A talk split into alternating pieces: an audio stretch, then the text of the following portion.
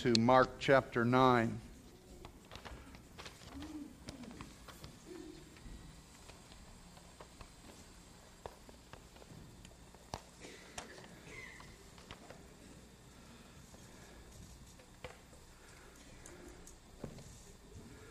Mark is going to speak to us this morning about an amazing event that takes place in the middle of his gospel. Jesus had revealed himself as we know, saying, Who do men say that I am? Who do you say that I am? And when he was declared Messiah, the Son of God, he said, This is right. He, he uh, helped them understand that this is truth. And then he explained how he needed to suffer and die. Peter rebuked Jesus for that. Uh, Jesus told him, Get behind me, Satan. Uh, uh Peter had the devil in his mouth uh, out of ignorance. And uh, Jesus went on to show. And what we have now is the greatest revelation of Jesus Christ on earth in the Gospels. It goes well beyond him simply being Son of Man, Son of God, Messiah. We now see through the Transfiguration exactly who Jesus is. And so we begin here in Mark 9, and it says, He said to them, Truly I say to you, there are some standing here who will not taste death until they see the kingdom of God after it has come with power. Now, that statement is a very important statement. He's not talking about his second coming. He's talking about the transfiguration that the three among the twelve are going to see. The reason we say this is because Peter records it in 2 Peter 1.16. Do you remember when uh, Peter uh, had this experience Jesus calls Peter, James, and John up to the mountain of transfiguration. And he starts out chapter 9 saying, I say to you, there are some standing here who will not taste death until they see the kingdom of God after it's come with power. So they're going to somehow see, be transformed, have the vision, and see the glory of heaven and the power of the kingdom even before they die. Usually you go to heaven when you die. But this is an experience they're going to have as Jesus shows them on the mountain. Peter talks about it in 2 Peter when he says this For we did not follow cleverly devised myths when we made known to you the power and coming of our Lord Jesus, but we were eyewitnesses of his majesty. He's making direct reference to the transfiguration. He said, We were eyewitnesses to the power and the glory of Christ on this mountain. And so that's his declaration that Jesus says they're going to see the kingdom of God has come with power. Now, they can't fathom that. I mean, first of all, Peter's trying to get a hold of the fact that Jesus is the Messiah.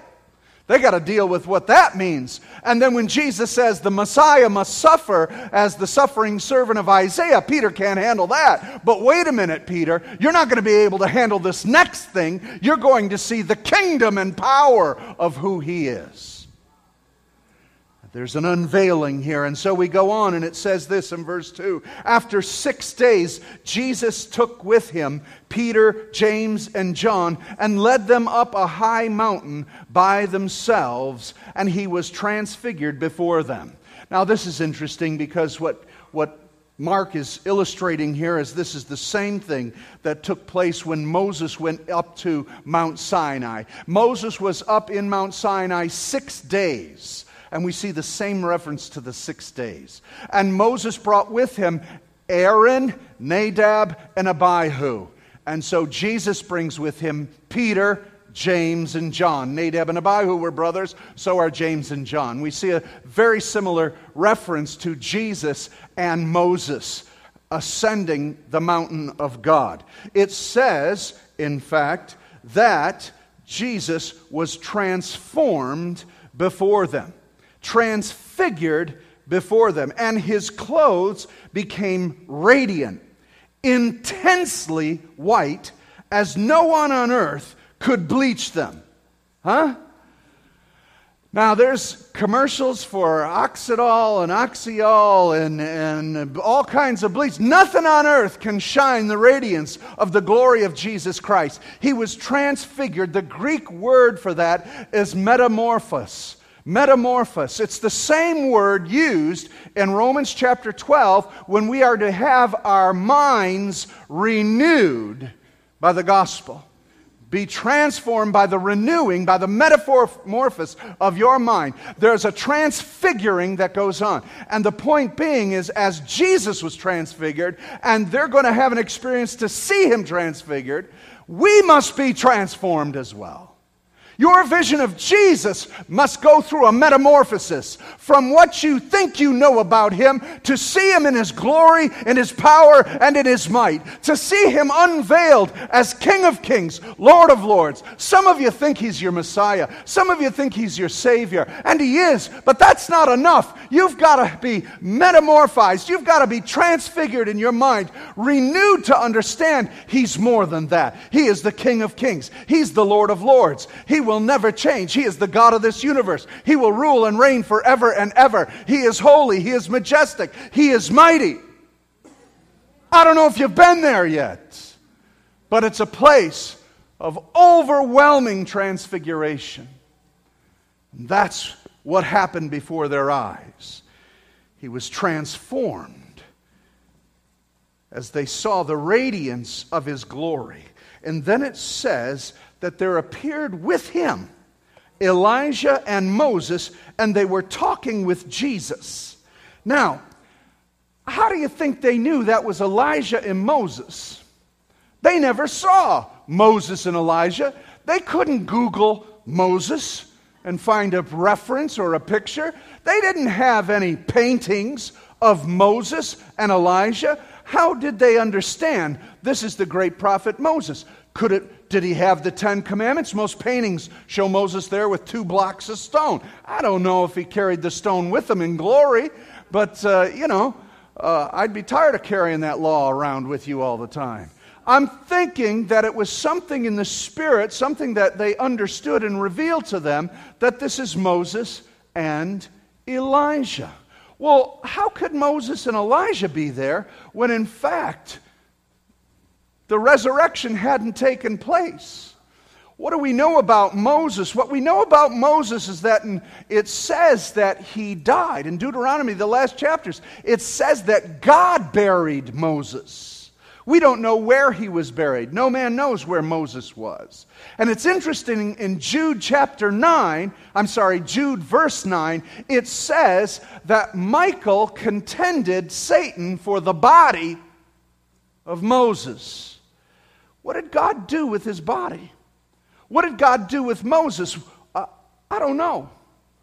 But he was able to appear here with Jesus. And what we're going to see through this transfiguration is this is not just a showing and a revelation of Jesus coming as Messiah. It's the full revelation of His majesty, and it also represents His second coming.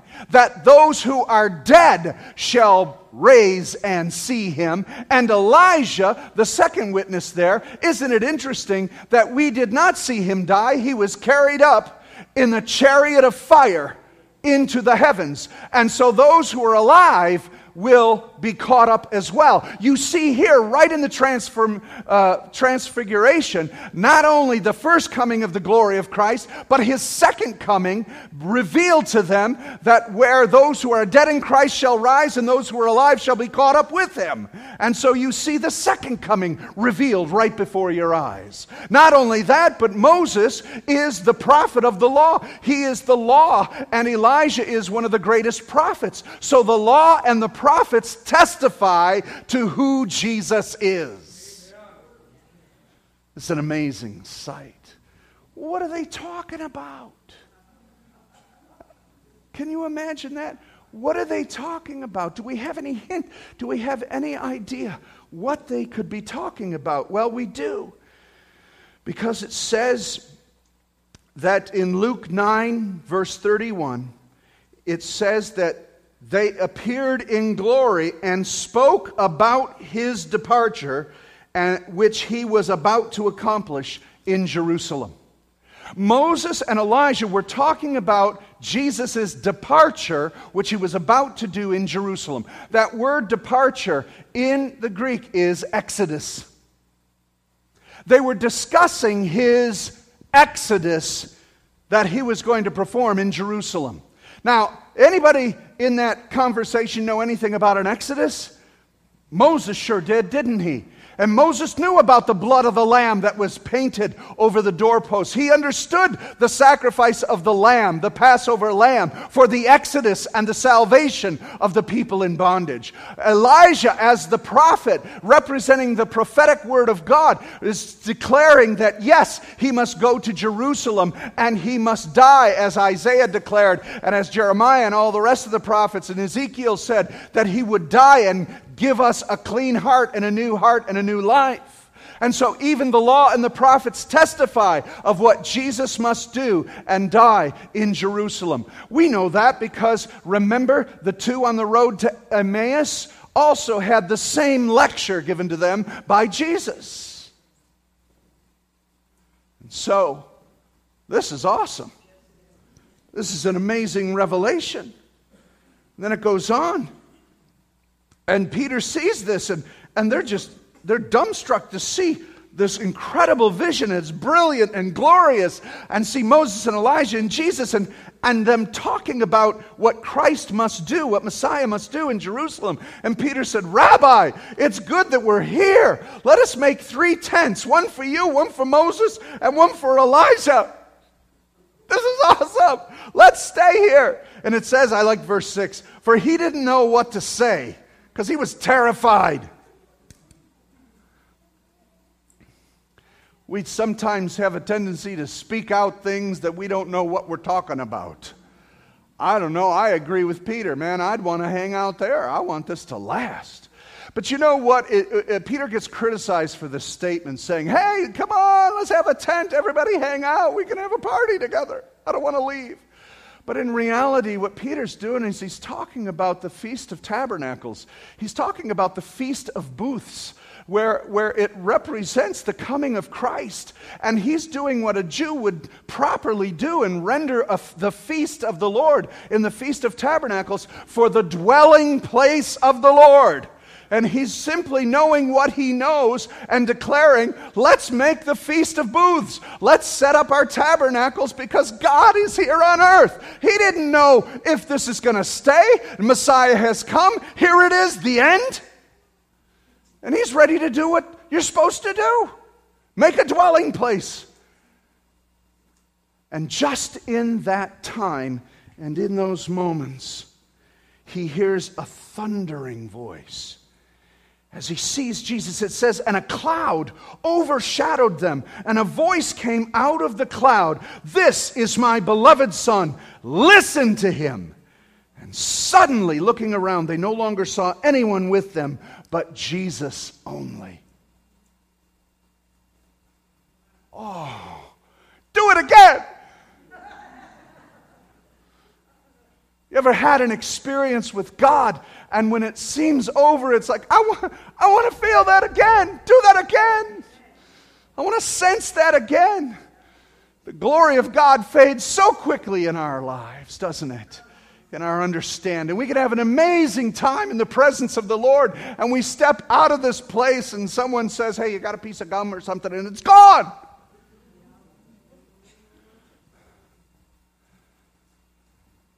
But there's a voice that comes out of heaven this is my beloved Son. Listen to him.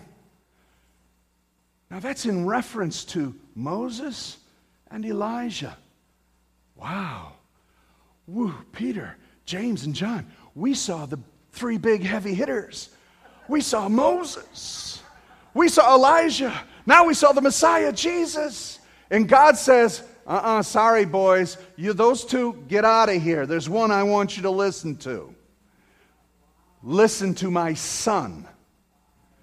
Listen to him. Now, that is a direct reference to Deuteronomy 18, verse 15, where it is declared, The Lord your God will raise up for you a prophet like me, said Moses, from among you, from your brothers. It is to him you shall listen.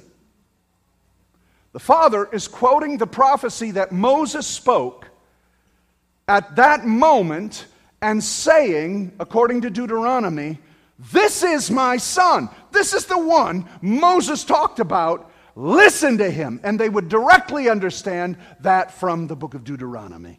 This is Messiah. This is the one. This is the leader, greater than Moses, the prophet, greater than all other prophets, the lawgiver above all lawgivers. This is the Son of God in our midst.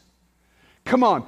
If you don't have a revelation of who Jesus is, if you don't have a revelation to pay attention and listen to Him, you've not been transformed enough. Is He your lawgiver or not?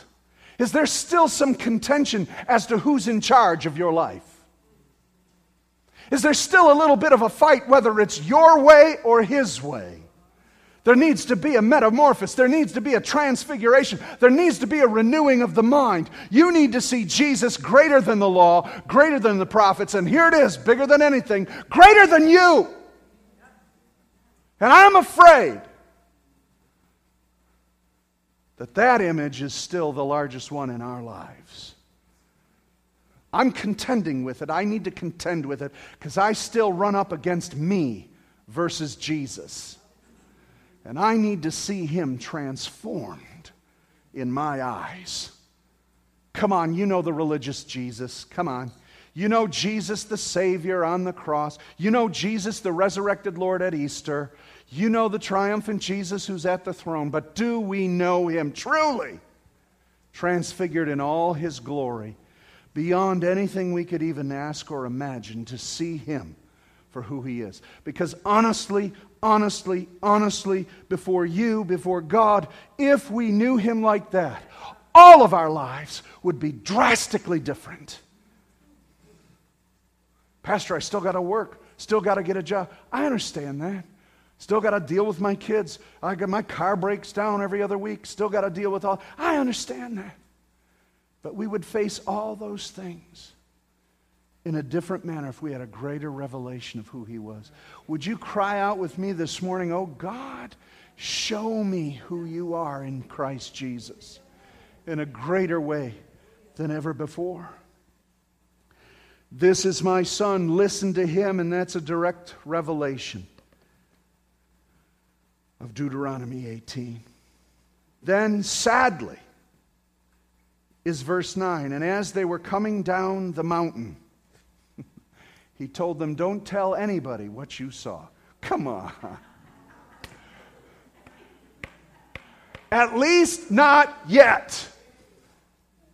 We can put that caveat in there. At least not yet, because there will be a time where he says, All right, go. Tell everybody. Tell everybody what you saw and heard. In fact, let me show you the impact that this had on Peter. Turn with me to 2 Peter chapter 1. 2 Peter chapter 1, please. I'll wait for you to turn. 2 Peter, it's after Hebrews, it's after James, it's after 1 Peter.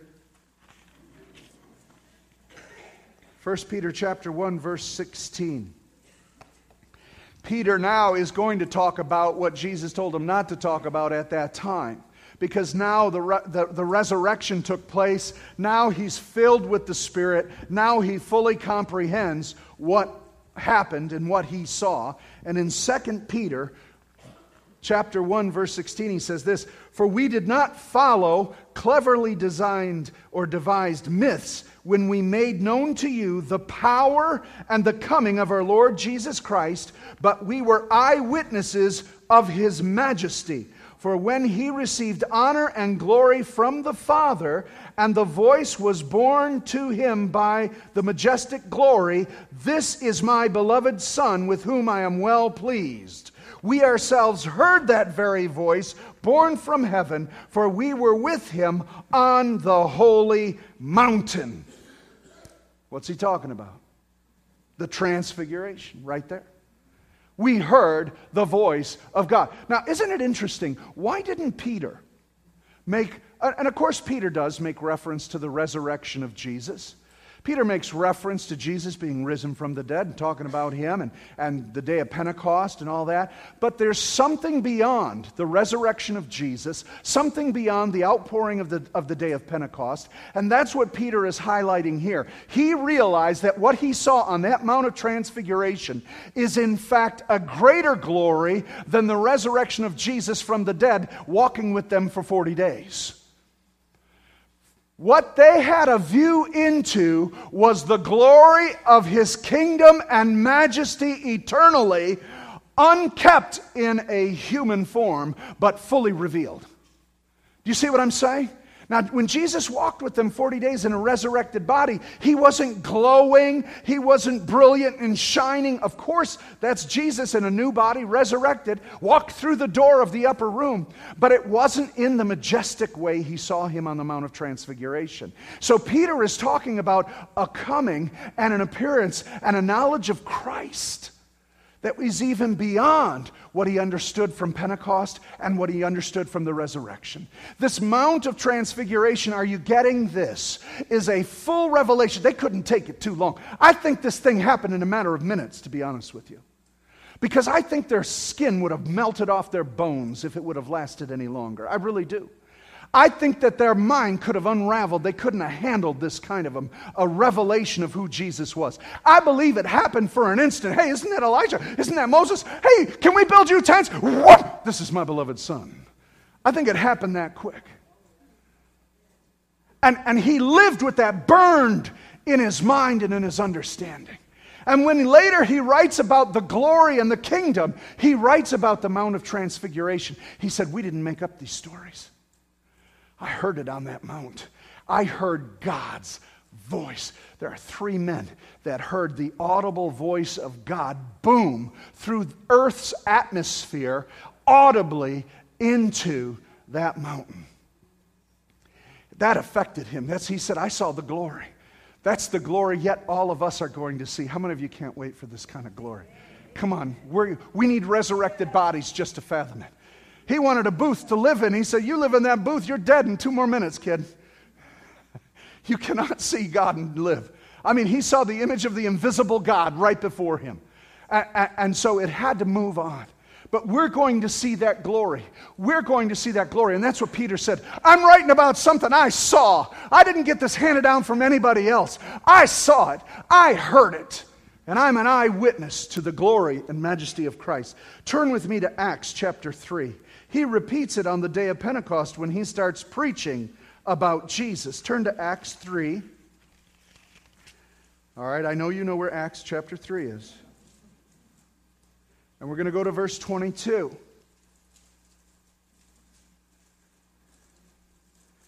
Acts 3 22. Peter is preaching. He's speaking at Solomon's portico. It's where the church would gather. They had just healed the man at the gate beautiful. People are amazed at what's going on. People want to come and hear what's going on. And in Acts 3 22, Peter says this Moses said, The Lord God will raise up for you a prophet like me from your brothers. You shall listen to him in whatever he tells you. What is he quoting right there? Deuteronomy 18. It's what he heard. Do you see when I tell you that what he heard on that mountain, this is my beloved son, in whom I'm well pleased, listen to him, Peter knew that was Deuteronomy 18. He's preaching it here. He's preaching it here. The Lord will raise up for you a prophet like me from your brothers. You shall listen to him in whatever he tells you. And it shall be that every soul who does not listen to that prophet shall be destroyed from the people.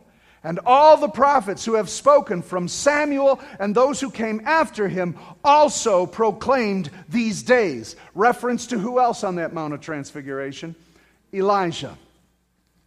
You are the sons of the prophets and of the covenant that God made with your fathers, saying to Abraham, And in your offspring shall all the families of the earth be blessed. God, having raised up his servant, sent him to you first to bless you by turning every one of you from your wickedness. He's preaching what he saw on the Mount of Transfiguration. Let me ask you something. Are you preaching Jesus? Are you preaching a Jesus that you learned from a book? Are you preaching a Jesus that you remember your Sunday school teacher taught you, but you yourself have no experience and knowledge of? The people need someone who will tell them about an experience they have knowing Jesus. Do you know him as your Savior? Can you talk about the day you gave your heart to Jesus Christ? Can you talk about the sense and the knowledge of the forgiveness for your sins? That you are forever changed because you know he touched you? Then you've got something to say. Some of you can say, He healed me. He healed my heart. I was this way, but now I'm that way. Some of you can say, He cleansed my mouth. I used to spew out filth, but He changed the way I talk. Now you got something to talk about experientially. The people are looking for a church that has met Jesus. They don't need a church that studies Jesus, they need a church that lives Jesus. You've met him. You've been transfigured. You've been forever changed. God's looking for a people not to go to Sunday school, but to come to him.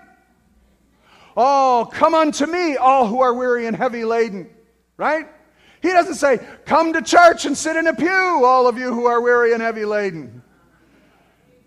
Don't preach the church. Don't preach the pew. Preach Jesus. An experience of who he is. That's what Peter's preaching. Peter's preaching what he saw and heard. He's preaching his testimony. All of a sudden, uh, the law comes alive. Peter, what do you know about the law? Well, I'll tell you, I know Moses. He looks like this and he looks like that. I saw him. What do you know about the prophets? Well, I told you, I saw Elijah. Now, all of a sudden, all of this is opening up to him because he heard God quote a scripture to him. How many of you have heard God quote a scripture to you? Pretty much all of you. Because you learned John 3:16, but then you lived John 3:16. How many of you have lived John 3:16? All right, God talked to you that verse now. You see what I'm saying? Now when you're studying the Bible, you got the Holy Spirit telling you these verses. Come on, there's a marked difference between you and someone who studies Jesus. Do you understand this? You are needed. You are so necessary out there right now. This is your hour. This is the hour this nation needs you. This nation could be turned around by this church, by this number of people in these pews. We've got to take it that seriously. This city could be changed if we would all recognize we've had an experience with Jesus and we've been transformed. Oh, that's what happened to Peter. This thing affected him so radically that he began preaching it and speaking it.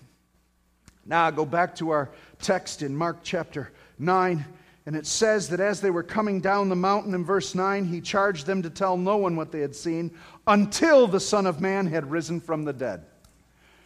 Then you can go tell them you can go tell them. But see, they're still not convinced of this Jesus rising from the dead and being put to death. This is kind of confusing. I don't understand it. We saw him in his glory. Couldn't you just stay like that? Why don't you just stay like that? I think, you know, you could win everybody's heart if you would just do that. But that would not save mankind, would it? There had to be the sacrifice of blood to satisfy the judgment of God against sin. And so he goes on and he says this So they kept the matter to themselves, questioning what this rising from the dead might mean.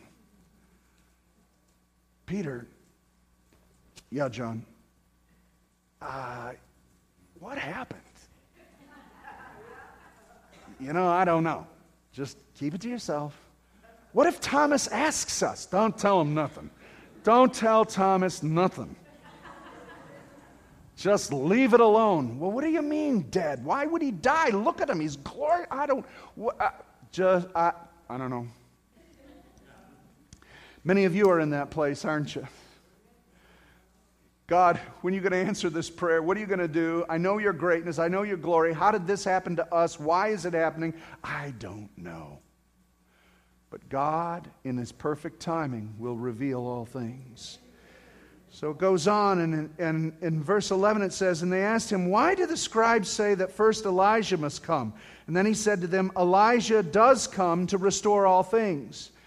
And uh, they're quoting Malachi. And, and how is it written of the Son of Man that he should suffer many things and be treated with contempt? But I tell you that Elijah has come, and they did to him whatever they pleased, as it is written of him.